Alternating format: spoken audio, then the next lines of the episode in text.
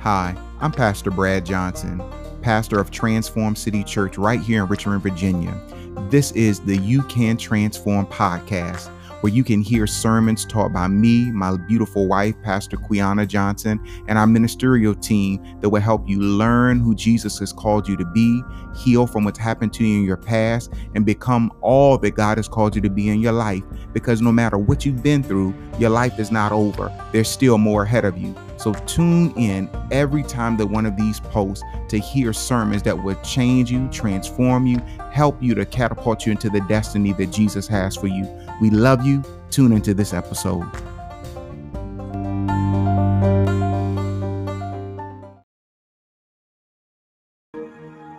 Hallelujah. Hallelujah.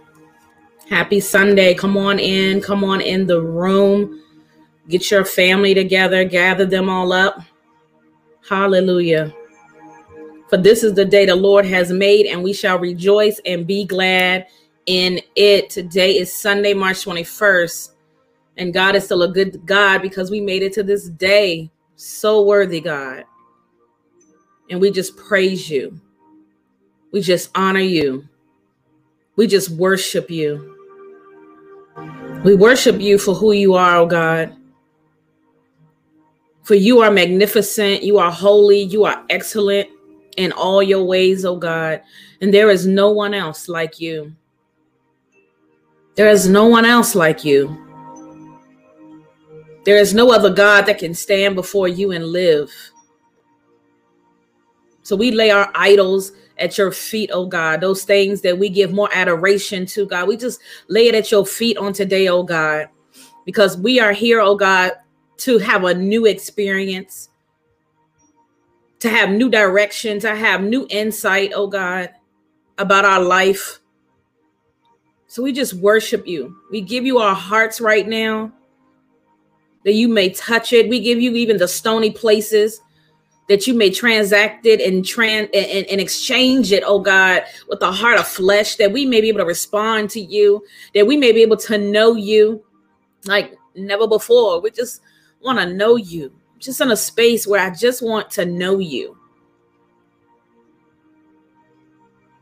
I've conquered, oh God. I feel like I've studied many things, oh God, concerning elements of life, but I just want to know you as my father. I just want to know you, just in a space where I just want to be in your presence. I just want to hide under the shadow of your wings, just want to know you.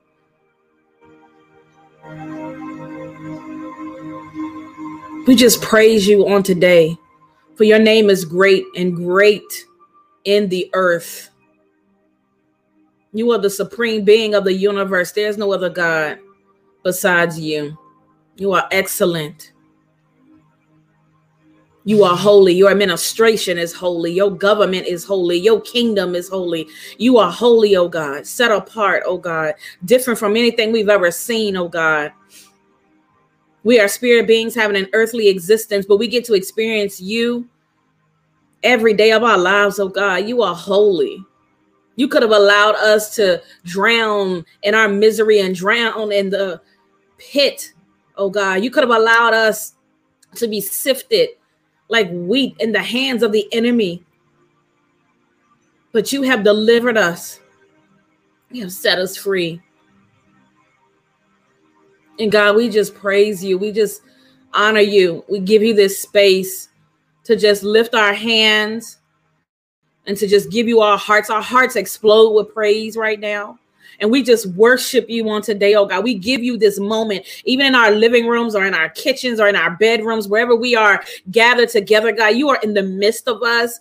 And we just surrender our lives to you right now, oh God. It doesn't matter what we did yesterday. It doesn't matter what we did last week. It doesn't matter what has transpired in our life. You are always ready to receive us.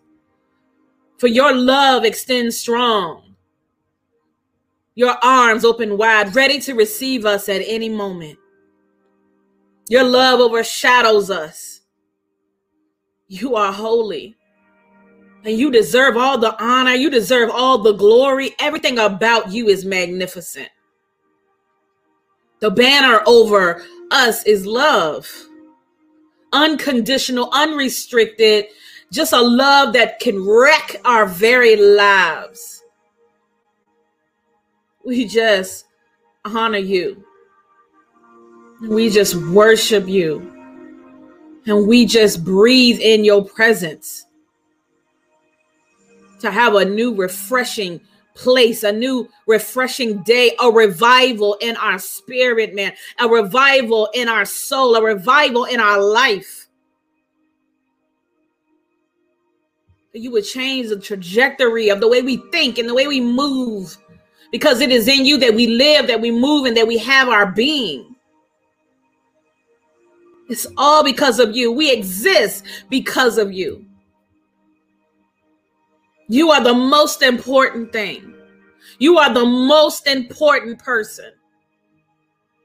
So we cease our activities to worship you, to hear from you, to know you, and to really tap in, to really dive deep into the oceans, God.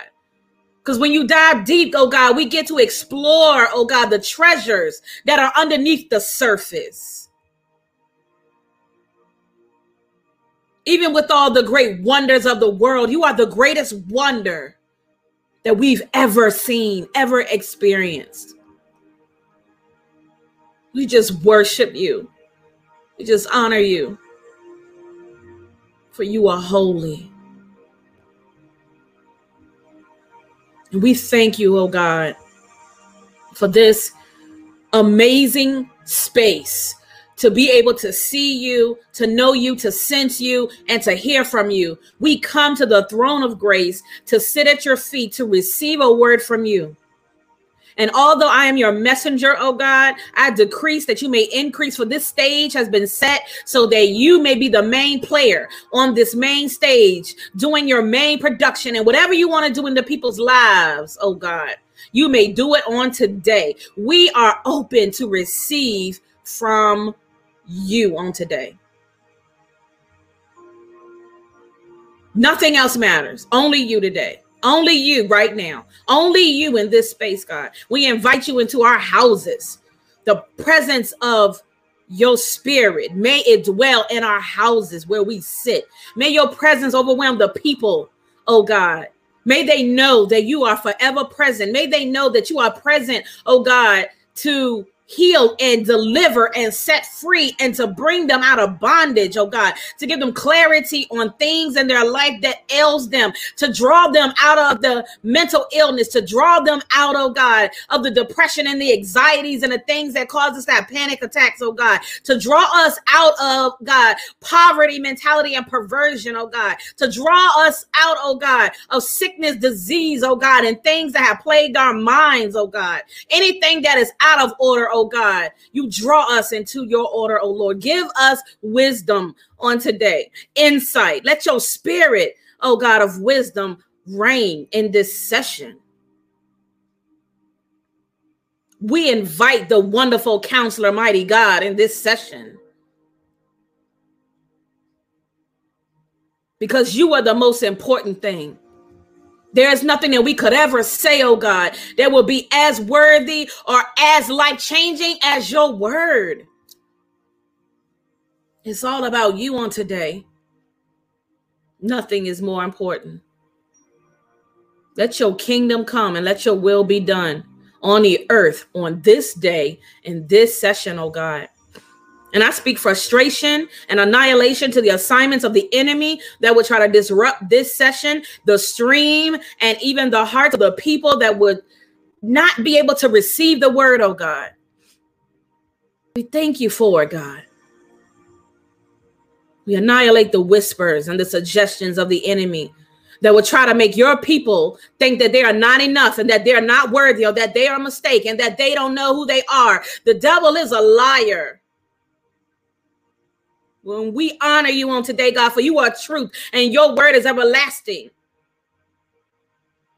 And may we be people who surrender and love on you on today who surrender to your word and your word only, who recognize that your word works. That is the blueprint, it's the mandate for living life. That we would not look to the world or anything else, oh God, but that we would just hone in and be laser focused on finding out what you got to say about the matter. That we won't look to people, that we won't ask nobody but you first, God. And that we will know you like never before. That we would not be comfortable in our patterns, that we would not be comfortable in our wildernesses, but that we will want to taste and see that the Lord is good, to see our Canaan lands, God. You said if we be willing and obedient, in Isaiah 119, you said if we be willing and obedient, we shall eat the good of the land. You are a good God. You've given us all things that pertain to life and godliness. You've given us power. You've given us keys to the kingdom of God. And whatever we bind on earth has already been bound in heaven, oh God. We have declared it lawful. And whatever we loose on earth, oh God, or declared it to be lawful, oh God, we it's happening because you've given us the keys. You said we can decree a thing and it shall be established unto us. You said when we meditate on your word, we shall have good success. Do we believe in you today, God? Or will we be comfortable with our misery? Will we continue to defend our brokenness? Or will we fully surrender to you on today and let this day be marked as the day that our lives change forevermore? Because the promises of God are yes and amen. It's not a no, it's when. And we will have access when we surrender the process. Your word is true and it never fails. Everything about you is standard. And let not the enemy think that he could change the minds of even the people in the body of Christ to begin to lower standards and that it represents God. No, your standard is true. And every man will be a liar in the last day, God because your word will stand. Your kingdom stands forever. And we thank you, Lord, because the word that you're going to speak on today will show us that there is a pattern to this, that there is a design to this. It's all by design. And we just honor you on today, oh God. Wonderful counselor, mighty God. El Shaddai, the Lord who supplies, nourishes, and satisfies. You are Yahweh. You are Yeshua. You are El Rohi. You are Mekadesh. You are the repairer of the breach. You are the revealer of secrets. You are Jehovah Jireh. in whatever form we need you in, in whatever form we magnify you in, whatever we believe you in, oh God, you show up in our life. So we call on your name. You are the I am that I am, meaning you are all that we will ever need. And you are enough in our life, God. We just we decree that out of our own mouths, those who believe, you are enough for me, God. Your word is enough for me, God. We thank you and we honor you on today. We praise your holy name. And may you may this prayer be sealed in the name of Jesus.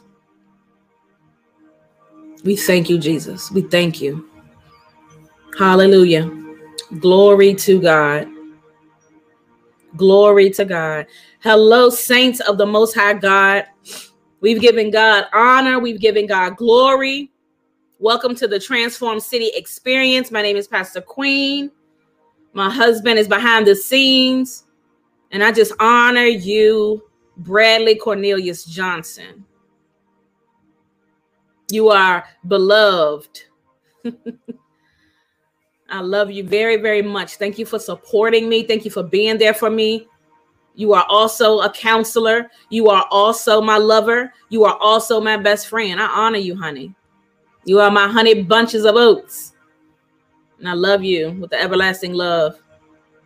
We are two peas in a pod and we are together forever. I just thank you. I want to honor my son because that little prophet is a person that is just growing up. He's only six, but he is he is just an amazing little boy. And right now he has he's having his own church by watching Bible stories. But I honor my my baby boy, my miracle, and I honor the leadership and all the clergy and all the just variety of leaders that is in this space. And I thank you and I honor you for being in this space. You deserve honor as well as the saints. Don't feel like saints that you got to have a title to deserve honor. You are just as important in your respective places. And I honor you on today. If don't if ain't nobody else have honored you, I honor you. And I'm so glad that you are here. I'm so glad that God created you. I am so glad that you are in this space. I am so glad that you are alive because we have need of you. You are a unique puzzle piece to the grand picture of God. You are necessary. You are worthy to be saved. Hallelujah. Hallelujah. Today we're talking about it's all by design. Somebody put in the chat. First of all, if you are ready and your heart is open to receive this word, say, I am ready. And then say, it's all by design. It's all by design. And I believe that God's goal for today is for you to plainly see that this life, your existence, is all by design. You are not a mistake. Your parents didn't make a mistake. They thought it was a mistake. But honey, there's a bigger picture. God said, since they in the act, we're gonna just let this soul get here. You might you might have thought that you didn't come at the right time because your parents may have voiced that, but this is the right time. This is the right dispensation. You are necessary for the whole plan. And don't you ever let anybody, no devil or anything on two legs tell you contrary. You are necessary. It is all by design. We are going to dig through some stories in the Bible so that you can see the hand of God and the pattern of God. So get your Bibles ready. Get the book off the shelf, get the Bible off the shelf, dust that thing off, or your Bible app, or however you are looking at the word, but you're going to need it today, okay? Because I need you to walk with me through this story. And so we're going to define design because if you don't know me by now, I love a definition. So we're going to define design. It is a plan or drawing produced to show the look and function or working of a building or a garment or an object before it is built. Before it is built. It, it says it's also an arrangement of lines or shapes created to form a pattern or decoration. A design is a plan or specification for the construction of an object or system or for the implementation of an activity or a process or the result of that plan or specification in the form of a prototype, a product, or a process. I'm going to take my time because I know I talk fast. I get hype. I get ready. I'm ready. Right?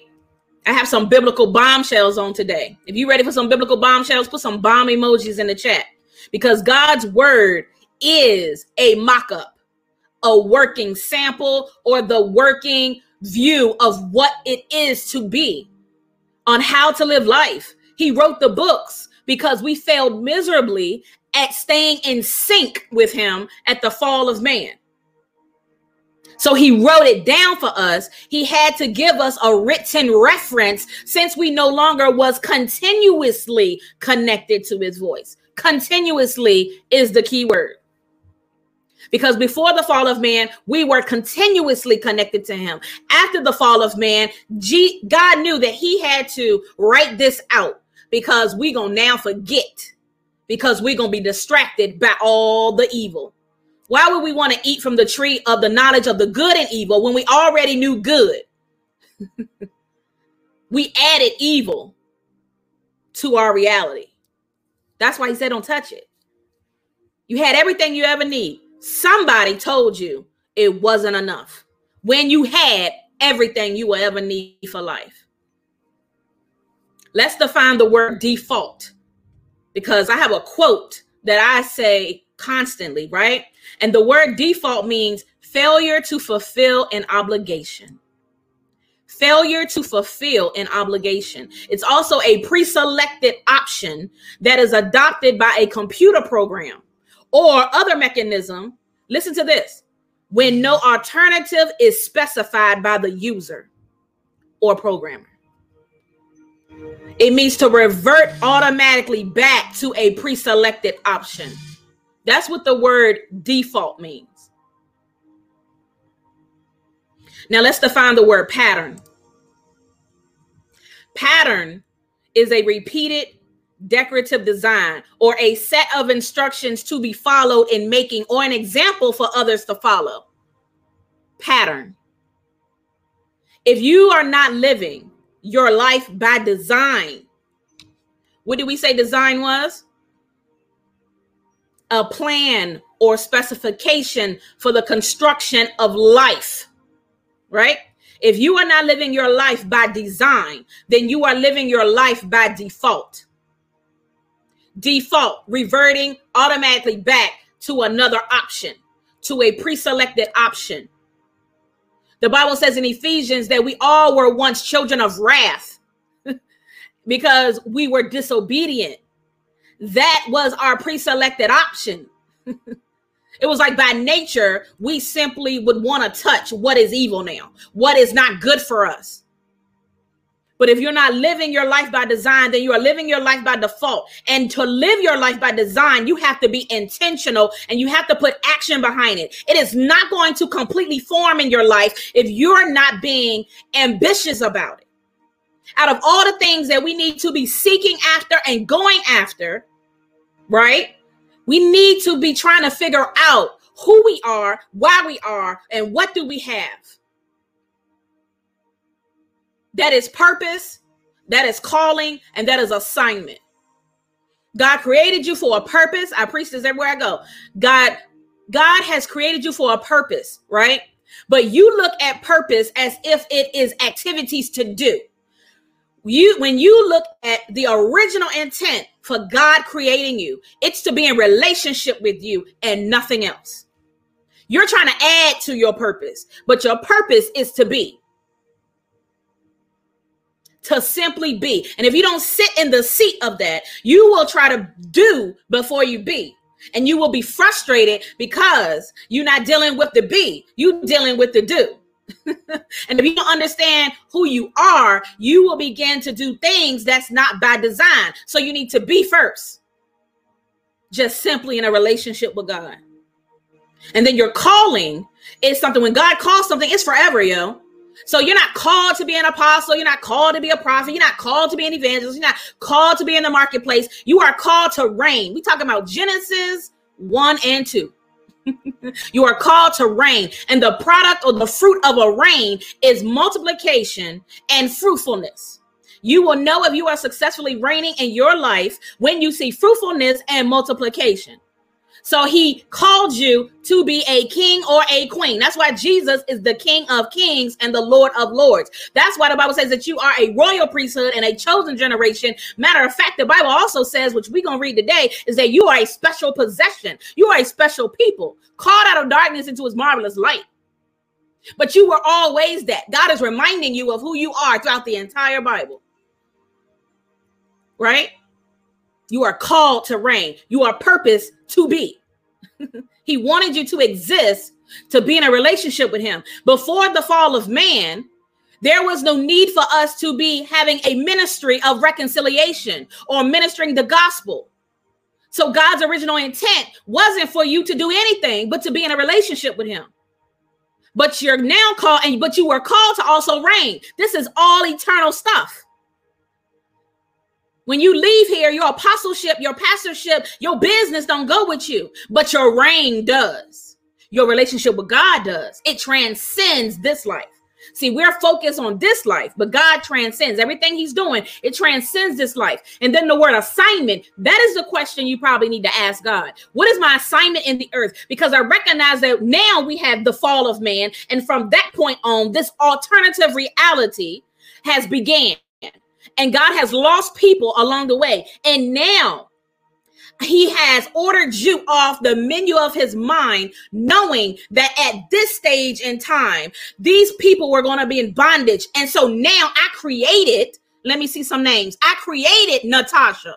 I created Christy. I created Christelle. I created Sherelle. I created Valeria for this dispensation of time because there is a problem that is going to arise. There is going to be people who are in bondage, and all of them is a specific person that is necessary for specific people. So when you try to do before you be, you won't even know what you are equipped with. You won't even know what you're called to do. You won't even know what your purpose for, and you'll begin to live life by default instead of by design. Somebody say it's all by design. It's all by design. And then somebody say, I am a custom order with custom orders. Y'all gonna hear that to the day you die if you connected to me. I'm a cut because this is this is my assignment.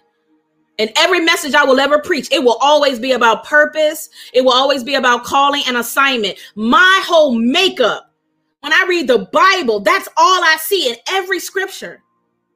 I don't know if my son Devon is on here. When he reads the Bible, there is a lot of wealth. He's he's called to the realm of like money and wealth and investments and stuff like that. So when he reads the Bible, I'm sure that when he when he reads it, the stuff that he pulls out, we could be reading the same skip the same scripture. I will see purpose, calling, assignment, reign, kingdom. He will see investment. There's wealth there. There's money there. There's God is doing something. He's trying to expand territory. God, I'm telling you, each and every one of you have a specific nature and makeup. It's all by design. And if you don't study the scriptures, you won't be able to tell me what God has given you out of the same scripture. So you think that this scripture is only talking about one thing, but the deeper you get in God, the deeper the treasures and the revelation is about the same scripture. God's word ain't one way. The author has an intention, and he's using different people to bring about his greater intention. So, this is why I say that you are necessary. All of you have a purpose, a possession, a platform, you have a message, you have a people. All of this is you. And if you devalue yourself, you're devaluing the whole moment and you won't walk into the assignment you need to be. You won't walk into the reign. You won't stand in the position and the posture of your reign.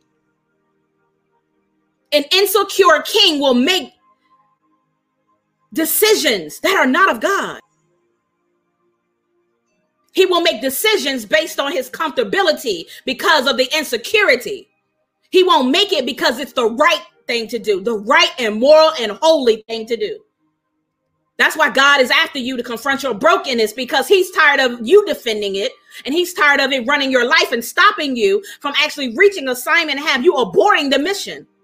And then you go to your grave full of gifts, full of the word, but it has never actually been poured out.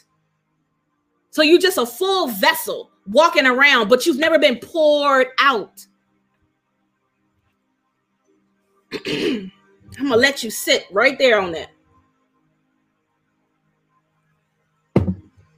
You are important.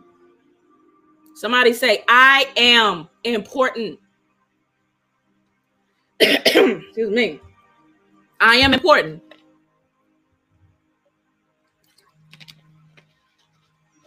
I feel passion on today, passion, but I also feel compassion because I know some of you are lost in the sauce, stuck in life, going around the same thing, trying to figure it out. Oh my God. Do you know? So, first of all, this ain't in none of my notes. I ain't in, oh my God. I am on a weight loss journey, right? I finally broke into the next, you know how, you know, if you if you weigh 240, right? And you're like, oh my God, I just want to get out of the 240s and get into the 230s.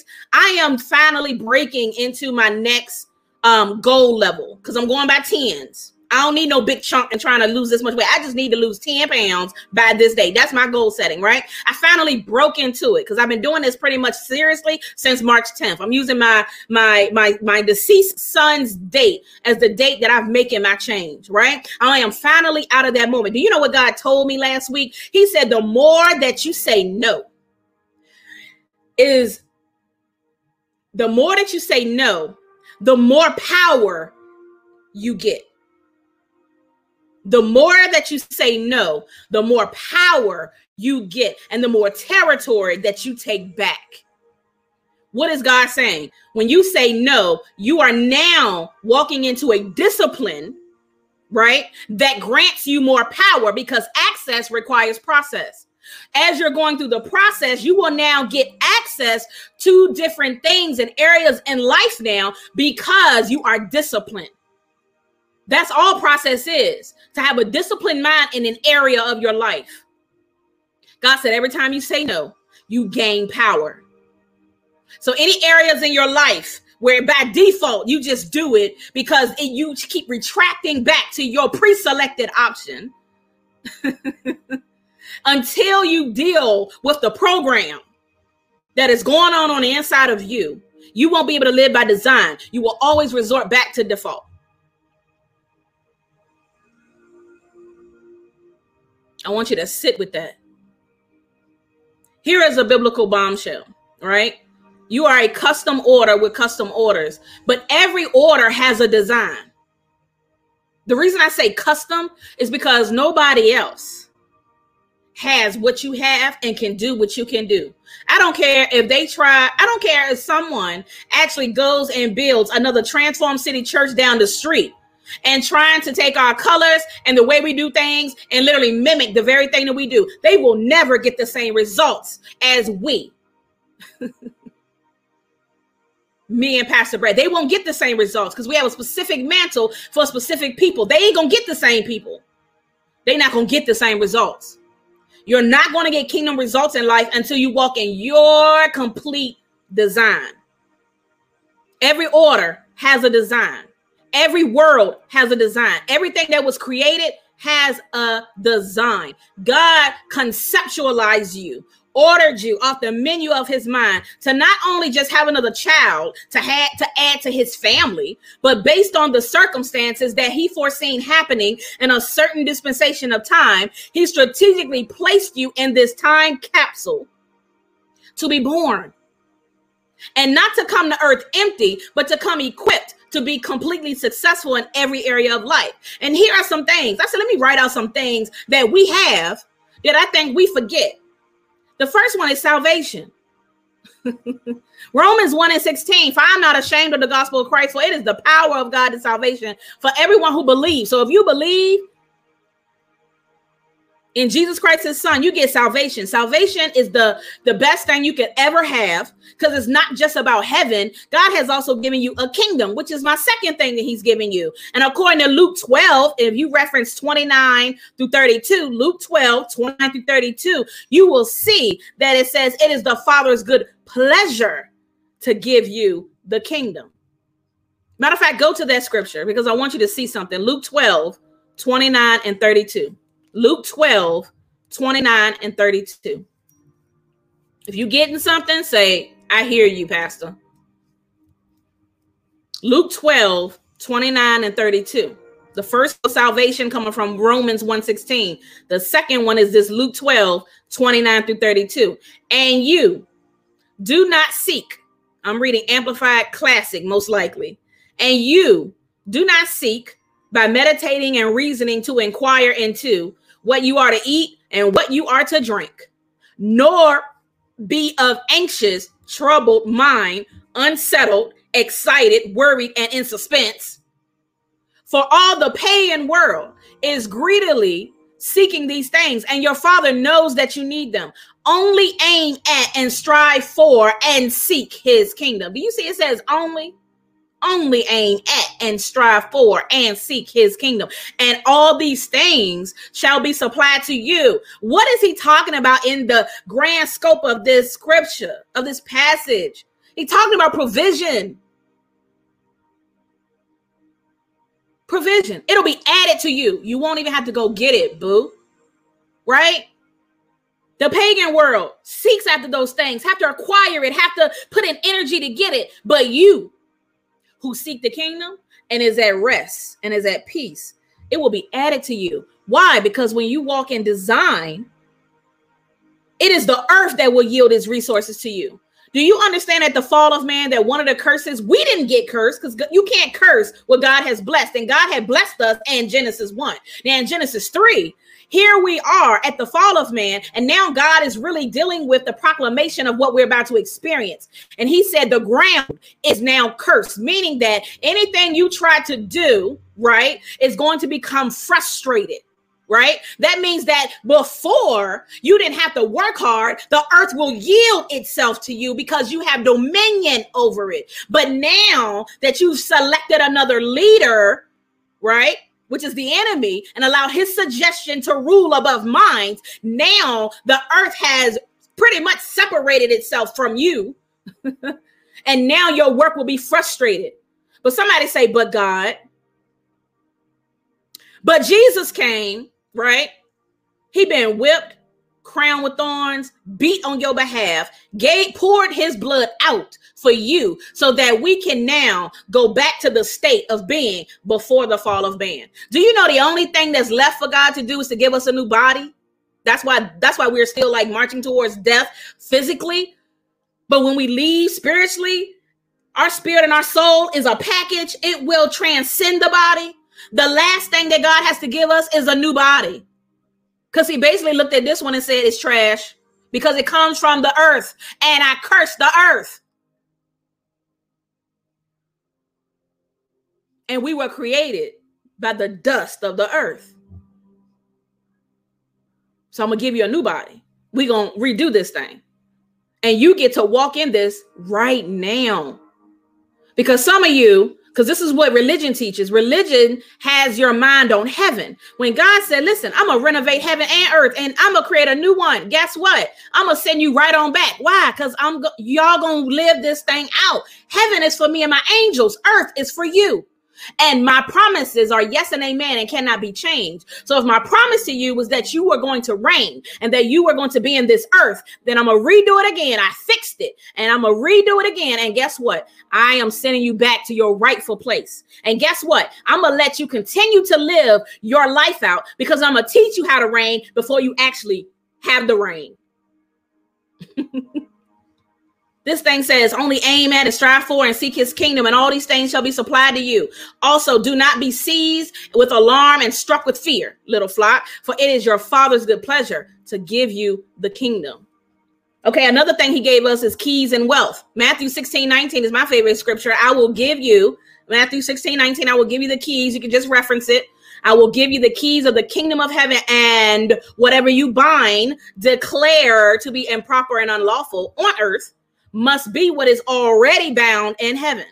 And whatever you loose or declare lawful on earth must be what is already loosed in heaven. You want to know why I like this? Because it isn't really translated well, I will say, in the other scriptures. This tells me that you need to go find out what is improper and unlawful or proper and lawful in heaven before you open your mouth in the earth. Because it says, before and whatever you bind or declare to be improper and unlawful on, earth, on the earth must be what is already bound meaning you figured it out you found out that means that as you sit in heavenly places in Christ Jesus, because we do have the mind of Christ, when you find out that this ain't supposed to be happening, now you come back to earth, right? And you start to have a new decree and say, that's not what it's supposed to be. Because if I rule in the earth, that means that I need to put my reign into practice. And I need to be decreeing a thing based on what heaven is doing. God created earth to be a replica of what is happening in heaven. So this is our sphere. And until you take ownership of it and start with changing you, you will always be a part of the problem instead of being the solutionist. The next thing God gave us is power and authority. Luke 10 19. Behold, I will give you authority and power to trample upon serpents and scorpions and over all the power of the enemy, and nothing shall by any means hurt you.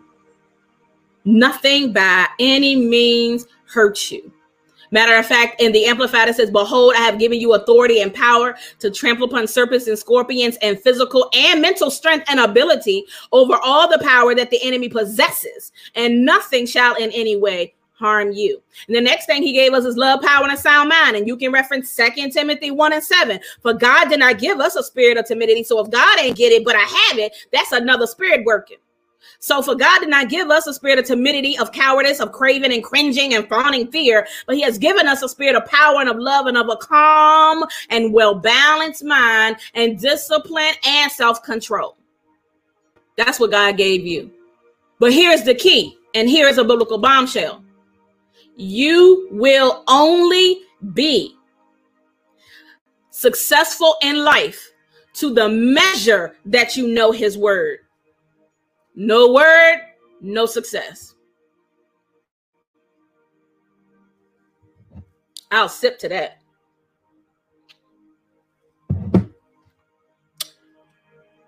Let's go to Second Peter 1. It's my favorite scripture. Oh my God. Second Peter 1 and verse 1. You will only be as successful in life to the measure that you know his word. So if you don't like your life, evidently you ain't got no word, how you gonna change it? What you gonna do? Sit on your seat and pity? What we doing here? Why are you wasting life? You're too valuable. You are a special possession. Simon Peter, a servant and apostle or special messenger of Jesus Christ, to those who have received, obtained an equal privilege of like precious faith with ourselves in and through the righteousness of our God and Savior Jesus Christ. Verse 2. May God, may grace, God's favor and peace, which is perfect well-being, all necessary good, all spiritual prosperity, and freedom from fears and agitating passions and more conflicts be multiplied. All that. God want all that May grace, God's favor and peace, which is perfect well being, all necessary good, all spiritual prosperity, and freedom from fears and agitating passions and moral conflicts, because that's what we're dealing with agitating passions, moral conflicts, and fear. but he said, May this be multiplied to you in the full personal, precise, and correct knowledge of God and of Jesus our Lord. And it says, For his divine power has bestowed upon us all things. It said his power, his power has bestowed upon us all things that are requisite and suited to life and godliness.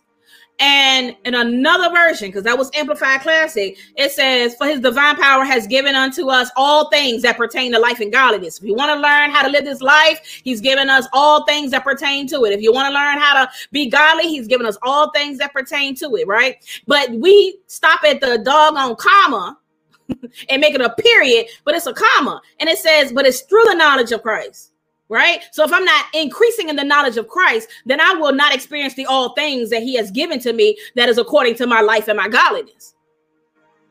So Amplify says through the full personal knowledge of him who called us by and to his own glory and excellence and virtue. And it says by means of these he has bestowed on us his precious. He has given us his precious and exceedingly great promises so that through them you may escape by flight from the moral decay rottenness and corruption that is in the world because of covetousness, lust, and greed, and become sharers, sharers, partakers of the divine nature. I think we talked about that on Thursday in Bible study or our kingdom discussion. Partakers of the divine nature. Divine nature. I think teacher Sherelle brought that to peace. Divine nature. We're partakers of his divine nature, but you can't do it without the knowledge of Christ, right? Go to Second Timothy 3. Second Timothy 3. I'm still pretty much an introduction, so we'll see where we go. Second Timothy 3. If you're getting some out of this, say, I am getting it, Pastor. Second Timothy 3. Second Timothy 3. Second Timothy 3. Verse 16. Familiar scripture. I'm reading Amplified Classic. Every scripture is God breathed. I want y'all to sit with that. God breathed it. Every scripture is God breathed, given by his inspiration. Okay, so you know the people be talking about the Bible is written by, you don't want me to go there. Every scripture is God breathed, given by his inspiration, and is profitable for instruction, right? For reproof and conviction of sin, for correction of error, for correction of error and discipline and obedience. I want to be disciplined. I want to be obedient. Then you need to get into the scripture that is God breathed. And for training in righteousness. So I have received the righteousness of God, but I still need to be trained in it. Absolutely. Right. And for training in righteousness, in holy living, in conformity to God's will. In what? In thought, in purpose, and in action. I love that because then Romans talks about not being conformed to this world, but being transformed by the renewing of your mind so that you may prove what is the will of God, right? And then this scripture says, I love connecting scriptures that it we would that the the the scriptures God breathed so that we can conform to God's will in thought and purpose and in action so that the man of God can be complete proficient because we're incomplete because of the fall of man we would have stayed complete if we weren't listening to the little snake in the grass, right? So that was really pretty much led by um, Satan himself. So that the man of God may be complete and proficient, well fitted, and thoroughly equipped for every good work. Did y'all see it says thoroughly equipped for every good work? Right. So you may say to yourself, I don't know if I have enough education. I don't know if I have enough. Honey, you need scripture. You need scripture. When you get scripture and when you understand the voice of God, then he'll tell you, listen, now I want you for for the world's sake, I want you to supplement right? Not be the only thing, but hey, supplement. I want you to go to college. I want you to learn this specific craft and I want you to focus on this. But it's for the world's sake. It ain't for God's sake because scripture can do it alone. There are people who ain't even have who don't have nothing past a GED and they are successful in life as a Christian because they have the word, not the worldly credentials. But some of you, God will call to get worldly credentials for the world's sake, but it ain't for God's sake. It ain't even for your sake. Amos 3 and 7. Amos 3 and 7, uh, just reference it. Surely the Lord God will do nothing without revealing his secret to his servants, the prophets. So God ain't doing nothing in the earth unless he's revealing it to a prophet. God does not do anything in the earth unless he is revealing it to a prophet. God is not doing anything in the earth unless he has revealed it to a prophet. So now I want you to repeat after me. I am the manifestation of a prophetic word. Now they might not have said your name, but they sure enough have prayed about the assignment. God, you got to send somebody that is going to tackle this. Mo- and here you come. I am the manifestation of a prophetic word. You were spoken into existence. And then I want you to say, I am supposed to be here.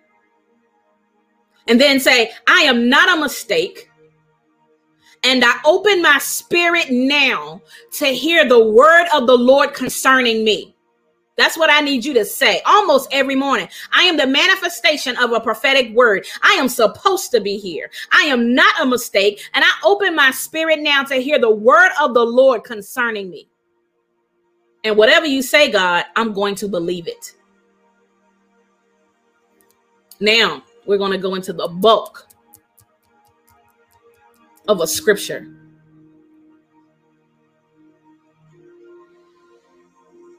I like to I like to pause because I need you to take it in and not forget, right? Now I want you to go to First Samuel 9. We are going to walk a little bit through a passage of scripture with Saul. I'm going to show you what it means when I when it what it means when I say it's all by design. I am also going to reference Esther and Elijah.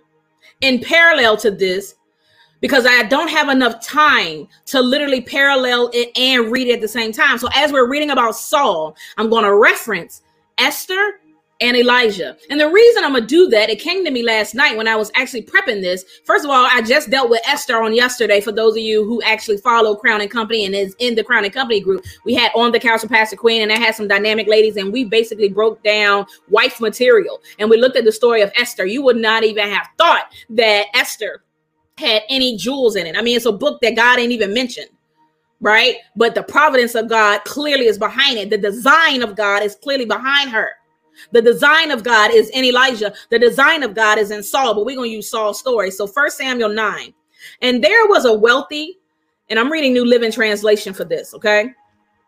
There was a wealthy, influential man named Kish. Somebody say Kish from the tribe of Benjamin. He was the son of Abiel, son of Zeror, son of Bacharach, son of Aphiah of the tribe of Benjamin. So I don't even, you know, deal with names. So if I said it wrong, don't, you know, we moving on. His son Saul was the most handsome man in Israel, head and shoulders taller than anyone else in the land. And one day, Kish's donkey strayed away. Somebody said the donkeys just left the scene, right? They strayed away. And he told Saul, listen, take a servant with you and go look for them donkeys. So Saul took one of the servants, traveled through the hill country of Ephraim, the land of Shalishah, the Shaalim area, and the entire land of Benjamin, but they couldn't find the donkeys anywhere. Finally, they entered the region of Zuph, and Saul said to his servant, Let, us go home. By now, my father will be more worried about us than about the donkeys. But the servant said, I've just thought of something. I want y'all to make a pen note right there. I've just thought of something. I have a new thought of something. Okay. There is a man of God who lives here in this town. He is held in high regard and high honor by all the people because everything he says comes true. Let's go find him. Perhaps he can tell us which way to go. But we don't have anything to offer him, Saul said. But even our food is gone and we don't have a thing to give him. Well, the servant said, I have one piece, one small silver piece. We can at least offer to the man of God and see what happens. In those days, if people wanted a message from God, they would say, Let's go and ask the seer. For prophets used to be called seers. Okay. All right, Saul said, Let's try it. So they started into the town where the man of God lived. As they were climbing the hill to the town, they met some young women coming out to draw water. So Saul and his servant asked, Is the seer here today? Yes, they replied, Stay here on the road. He is in the town gates. He has just arrived to take part in a public sacrifice up at the place of worship. Hurry and catch him before he goes up there to eat. The guests won't begin eating until he arrives to bless the food. So they entered the town, and as they passed through the gate, Samuel, the prophet, the seer, was coming out toward them to go up to the place of worship. Verse 15 Now the Lord had told Samuel yesterday. Somebody say yesterday. The Lord had told Samuel the previous day about this time tomorrow I'm going to send you a man from the land of Benjamin. Anoint him to be the leader of my people. He will rescue them from the Philistines, for I have looked down on my people in mercy and have heard their cry. So here's a biblical bombshell God is always a step ahead of you, preparing the way for you to reach your assignment. Them donkeys must have been triggered by something supernatural to be just straying away. That's going to prompt Kish, his father, to say, Listen, Saul, Take a servant with you and go find them donkeys. And then all of a sudden, the servant has a thought about something. You know what? Let's go see Samuel. Saul said, We ain't got no money. We ain't got nothing. He said, Oh, I got this last small piece of silver. Like you all of a sudden got provision so that you can appear because your gift makes room for you. So I can appear before this man of God. And then when they get there, right, then the story reveals that God had talked to Samuel yesterday. God is always a step ahead of you when it pertains to your assignment, right? I want to move and reference Esther for a minute. In Esther chapter 1, all of a sudden you see this removal of Queen Vashti. This is in the time of King Xerxes or King Ahasuerus in another version, right? All of a sudden, you see this removal of Vashti. What looks like on the outside is a simple act of her disobeying her king is really a divine removal so the position can become vacant for Esther. If you've read Esther, put a hand emoji in the chat. Because we looked at Vashti like, oh my God, like what she do? But all she did was move out of the way for the assignment to get in place. It's a divine removal. And Elijah in First Kings 17, you see that right at the moment that the brook dries up and the raven was no more to be found, God instructs Elijah to go to Zarephath because he has prepared a widow there to serve him. Now, if you know the story, the widow don't even know the man coming. The woman don't even have enough resources to really prepare for this man. Why? Because it's all by design. Somebody say it's all by design. It's all by design. It's all by design.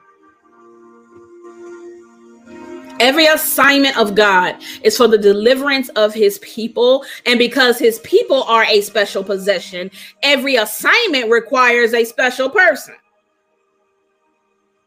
You are a special person and you have a special assignment. You have a special people. Your assignment, you will know what your assignment, your assignment is not to go in business. That is a vehicle to be used to get you in front of the people that you are called to. Paul, okay, in the old in the New Testament, he was a tent maker. And he was able to go in hostile regions, not as an apostle of Jesus Christ. You know, we like to wear our title. I'm an apostle.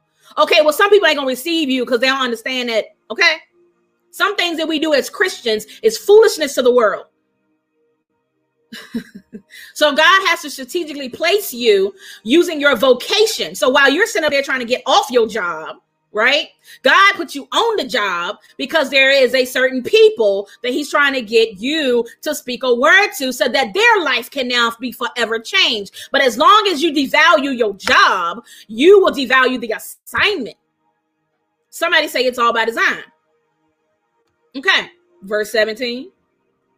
When Samuel saw Saul, the Lord said, That's the man I told you about. He will rule my people.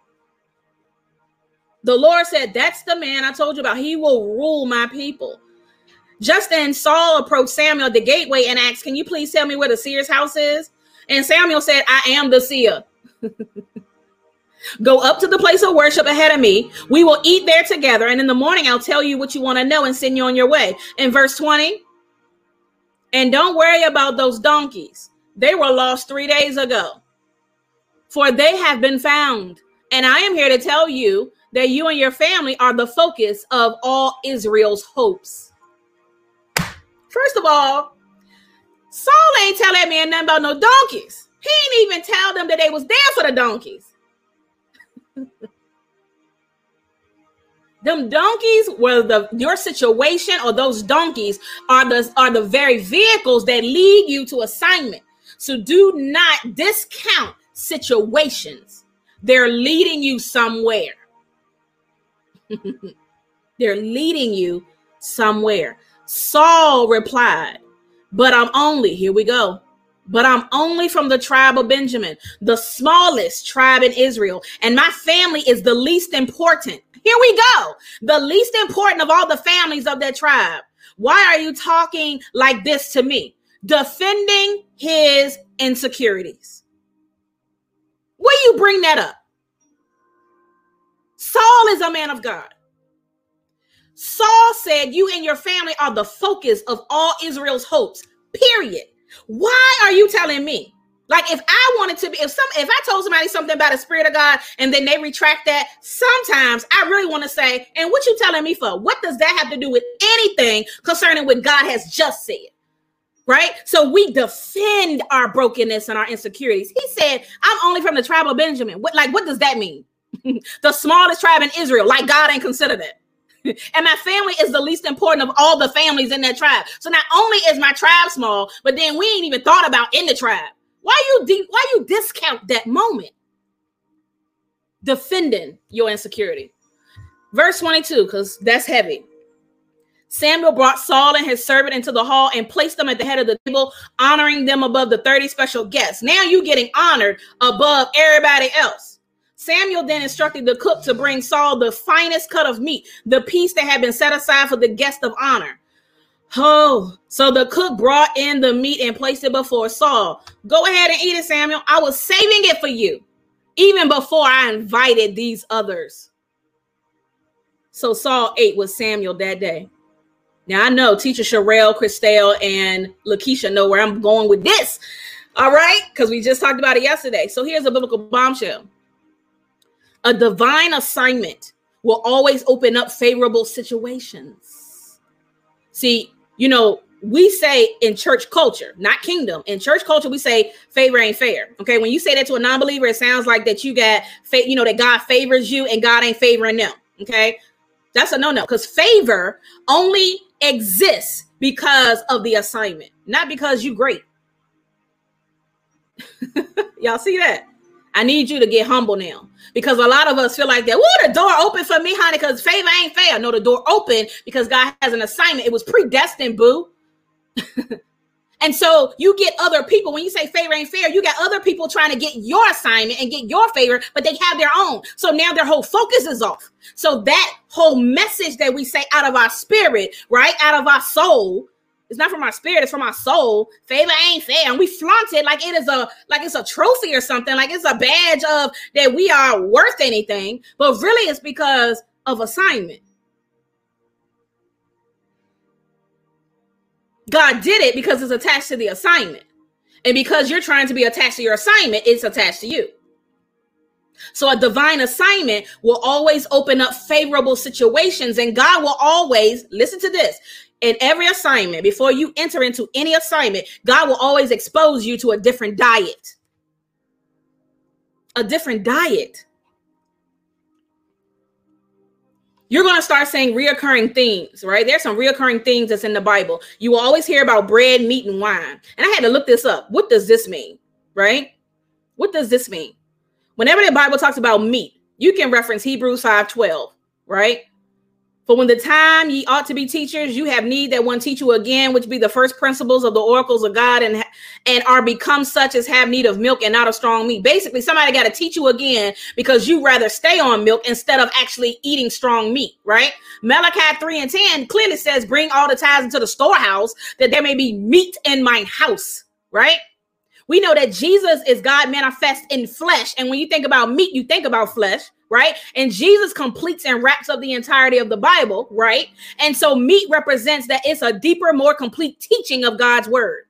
So meat represents an increase in spiritual maturity in the things of God. That's what meat stand for. When you talk about bread, bread, you normally see it as breaking bread, right? Which means fellowship. You also can reference John 6 41 through 51, where it talks about the whole communion experience with Jesus. And he said, He will live forever. He says, I am the living bread which come down from heaven. He also says in other scripture, I am the bread of life. so when you talk about bread, when you actually look at the the arena or the sphere of where they talking, it's talking about fellowship. So bread is the increase of fellowship with the Father, right? And then when you talk about wine, wine represents right? Matthew 26, it talks about it's, it's talked about inside of the communion. Jesus is telling us to drink all of it, for this is the blood of my covenant, salvation. But the promise of his spirit is what? The receiving or the seal upon us for the day of redemption of the Holy Spirit. So wine represents the Holy Spirit of the presence. So now you see bread, wine, and meat, right? Now, we just saw that he exposed him to a different diet. Samuel said, I prepared this for you, right? Before you even got here. But let's talk about Esther for a minute because I'm giving you parallels. Why are we dealing with the, all three stories? Because there's a pattern of God. so, Esther 2 8 through 9, it says, As a result of the king's decree, Esther, along with many other women, was brought to the to the king's harem at the fortress of Susa and placed in Haggai's care, who was a that was assigned to care for me, you know, for the women. Because the king had put an issue or a decree out because he had deposed or dethroned Queen Vashti, he now is looking for another wife. And so they basically put out an uh, you know a, a, a, um, a decree and said, listen, bring all the young virgins. And so now they're under the care of these eunuchs, one of them being Haggai. Okay. Haggai was very impressed with Esther and treated her kindly. He quickly ordered what? A special menu for her and provided her with beauty treatments. When you look at Elijah in First Kings 17, the ravens brought him bread and meat in the morning and bread and meat in the evening, and he drank from the brook. So all you see is that when you're about to enter into assignment, there's a special diet that happens. God is increasing, and you know that even though it's natural, it's spiritual too. God will increase your spiritual diet. He will cause you to have to eat differently or to amp up your appetite or your meal or your eating session so you can be fully equipped. We just said that every scripture is God breathed. so that you can be thoroughly equipped for every good work. Want that second Timothy? So God will expose you to a different diet. First Samuel 9, verse 25. Let's continue. When they came down from the place of worship and returned to town, Samuel took Saul up to the roof of the house and prepared a bed for him there. At daybreak the next morning, Samuel called to Saul, Get up, it's time. You were on your way. So Saul got ready, and he and Samuel left the house together. When they reached the edge of town, Samuel said to Saul to send his servant on ahead. After the servant was gone, Samuel said, Now stay here, for I have received a special message for you from God. All right, let's move to 1 Samuel 10 right? Verse 10. Then Samuel took a flask of olive oil and poured it over Samuel's head. He kissed Saul and said, I am doing this because the Lord has appointed you to be the what? Ruler over Israel, his special possession. Israel, the people of God, is his special possession. And he told him above, You are a special person, you are a special family. Here's a biblical bombshell every assignment of God is for the deliverance of his people. And because his people are a special possession, every assignment requires a special person. I told you. I had to I had to bring you back to this moment. So repeat after me I am a special possession, and I have a special assignment, and I am that special person. I'm a special possession. I have a special assignment. I am that special person. Okay. Verse 2 When you leave me today, you will see two men beside Rachel's tomb at Zelzah on the border of Benjamin. They will tell you that the donkeys have been found and that your father has stopped worrying about them and is now worried about you. He is asking, Have you seen my son?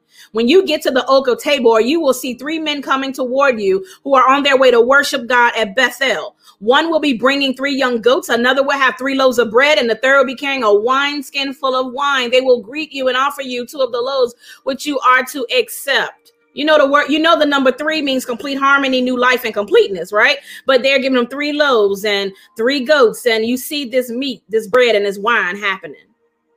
Before you enter the fullness of an assignment, there will always be people who will give you preparations.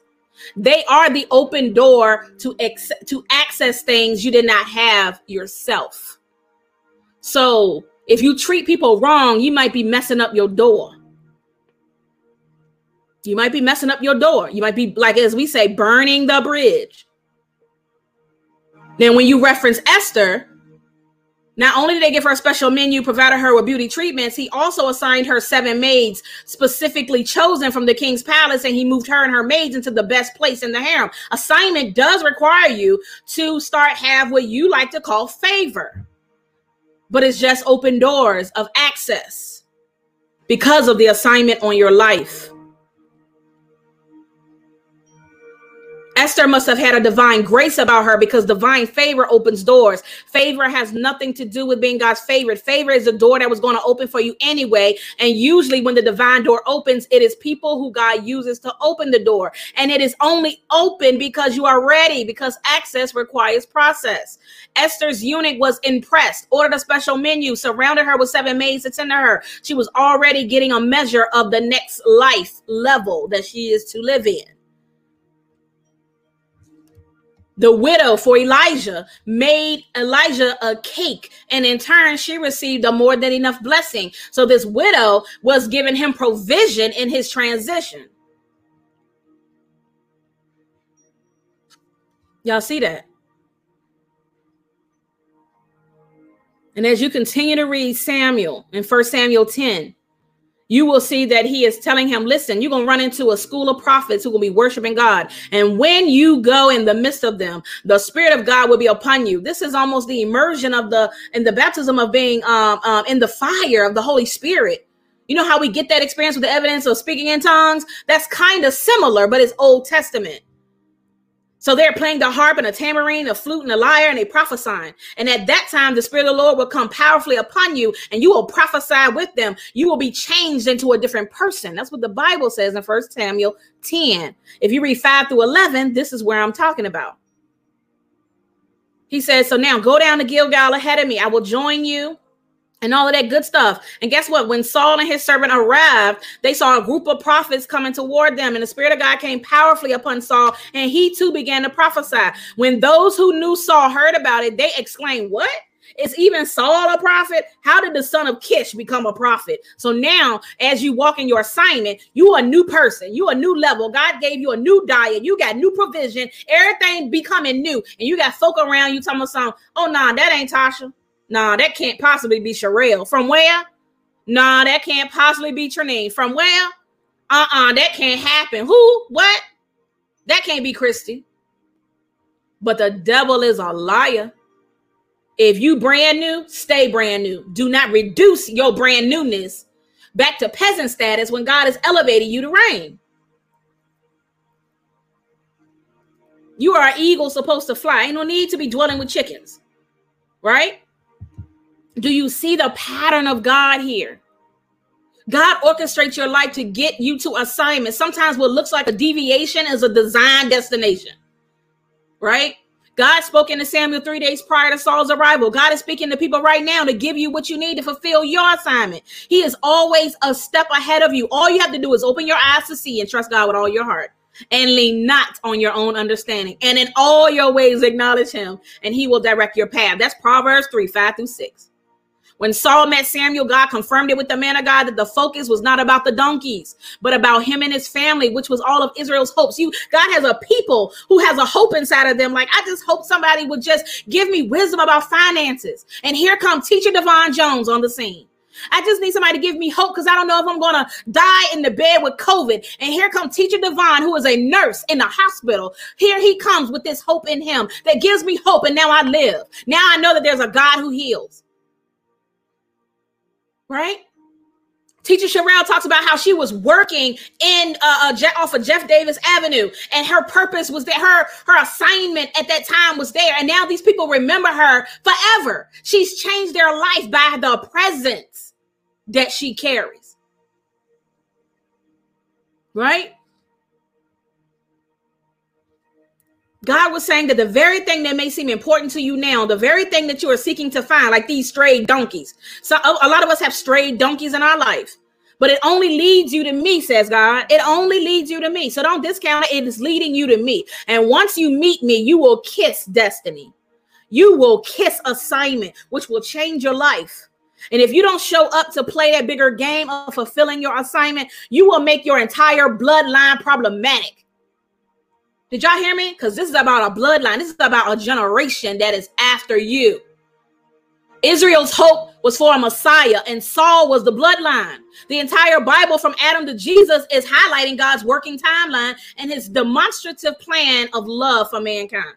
You are a part of this plan, even though we're post Jesus. It was never about the donkeys.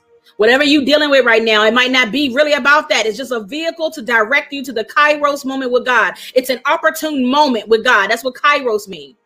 While you're trying to wait for God to show up at 11:59, God said, "Until all conditions are favorable, you will know that it's me, and you will have your Kairos moment with me."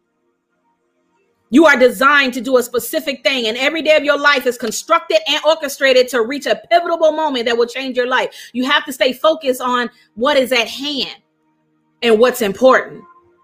And if you don't know what that assignment is yet, you need to continue walking with God until it's revealed because maybe you're hidden in a cave and it ain't time yet. And then also note that your assignment has nothing to do with your background and what tribe you come from or what race you from right? Because we'll say that I know I'm black and they trying to hold me down. No, boo. God has the heart of the kings in his hand, and he turns it any way he wish. God is more powerful than the men that you think that's holding you back because of the color of your skin. The devil is a liar, right? Do you be with God? Do what he say. Be kind to people because you never know that they may be your open door to access. Saul ran right into his destiny, ran right into where he needed to be. And when assignment is in action, so is provision you will have four resources that will show up. Spiritual resources will release the other three, but spiritual resources is that special diet I was talking about. God will release human resources all of a sudden when you're when you're in your assignment, and those spirit uh, uh, uh, financial resources is definitely all about the wealth that you need to attain and to maintain your assignment. Angelic resources, the military that backs up the word of God and make sure that it come to pass. So you got human resources, the people who open the door for you, financial resources, the stuff that will just show up so you can maintain your assignment. You got spiritual resources, human resources. Did I say all the resources? you are a special possession. You have special gifts, you have a special call, you have a specific assignment. Your gifts are what you use, your call is what you answer to, which is the rain, and your assignment is what you live out. God is forming a future for you right now because in God's realm, all he has is right now. In his realm, there is no tomorrow or yesterday. No, everything God does is for today. God never sleeps, he is always a step ahead of you. In the eternal realm, all God has is today. Your assignment was not determined before you were born, it was determined before you were formed. it was an idea in God's mind. He saw, he foresaw that in this time we're gonna have this issue. I'm gonna formulate her. She'll be born right here. She gonna think she'll mistake because the parents didn't know she was coming, but it's a great opportunity to bring her on in. Life gets no better for the man who has not discovered what his assignment is. And the type of seed you are determines the intent of God and the fruit you bear and the right soil you should be in. You can't just be at any church. What? You need to be in a place that activates you and teaches you the word of God. If you just in a ministry that teaches the word of God, but they not activating and casting vision in your life, all you doing is getting fat with the word, but you're not pouring out. You gotta have both. So you need to watch what ministry you in. That's probably why some of you feel stuck.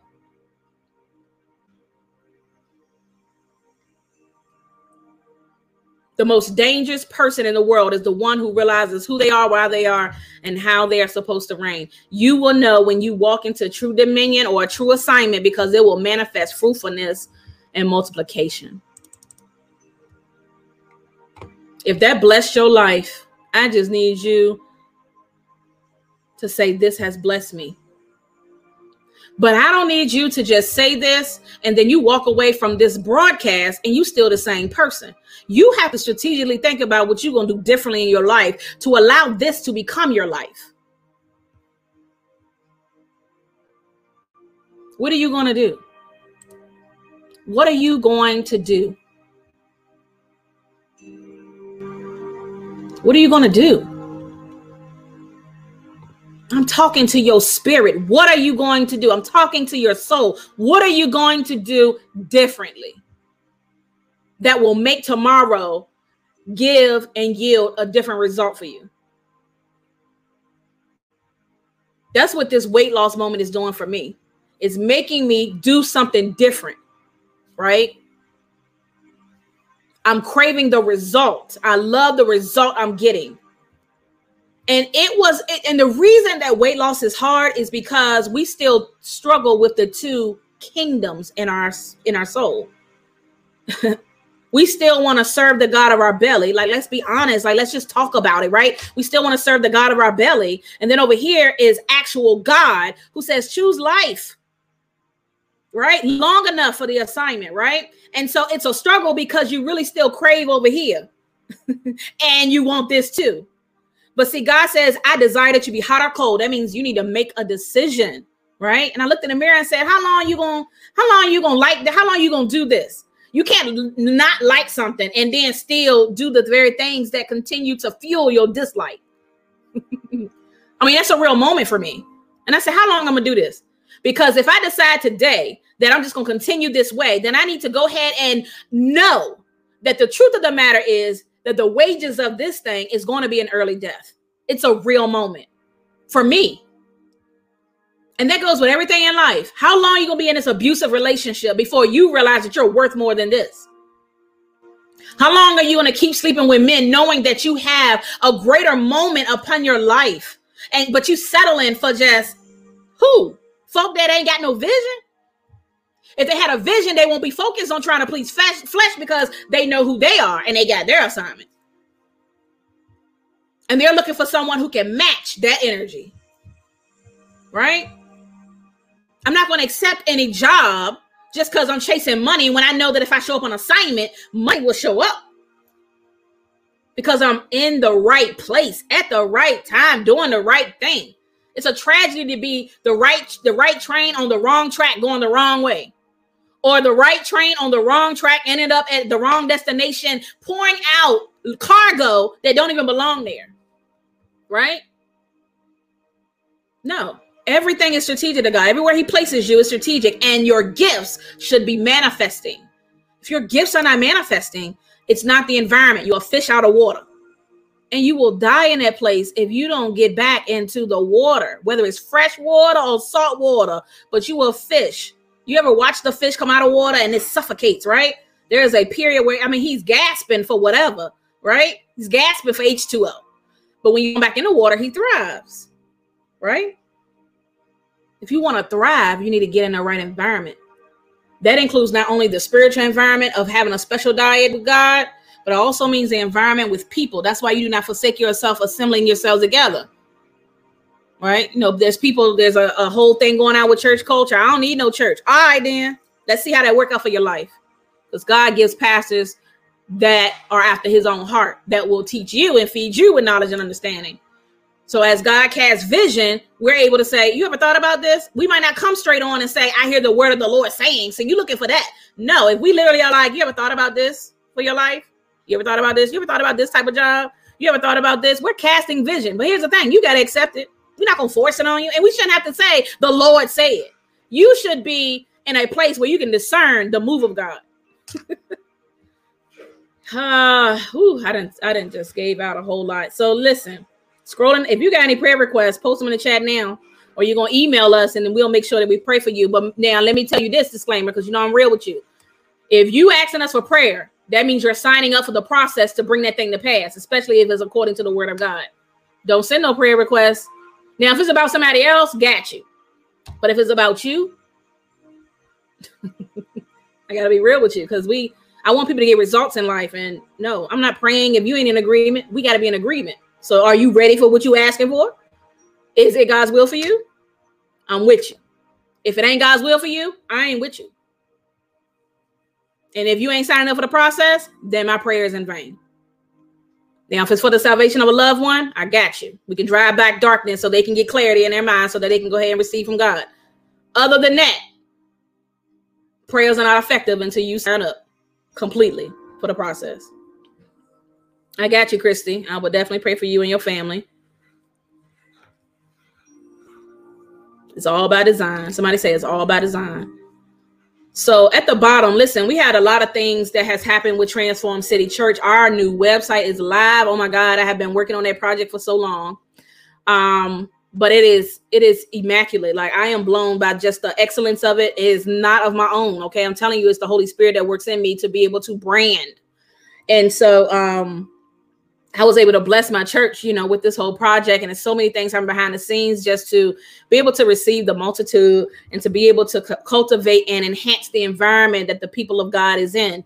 And so we have a couple of ways that you can connect with us, right? So you can go to the site. Um, and you can, you know, join the text club and you can get on our email list, join one of the communities. You can also join our actual main Facebook group, which is called TCC Nation. Um, and you can also give, you can also join TCC officially. Okay. Now at the bottom, you will see the scroll that says how you can give. Now you have to give at www.transformcity.com. You cannot go to itransform.today anymore. Right? I password protected it, I blocked it. So you have to go to www.transformcity.com. If you have, you're going to have to set up a new store account or giving account right? If you like to log in and your stuff is already there. So I'm letting you know. If you want to join TCC Nation, whether you want to be just an on site member that you frequently come on site, or whether if you don't live nowhere near Richmond, Virginia, and you like, listen, I love this environment. How can I connect? You can still join as a virtual member officially. It's a thing, right? Either way, you need to go to transformcity.com um, backslash join. But it's all on our new website. I'm so excited. I'm so excited.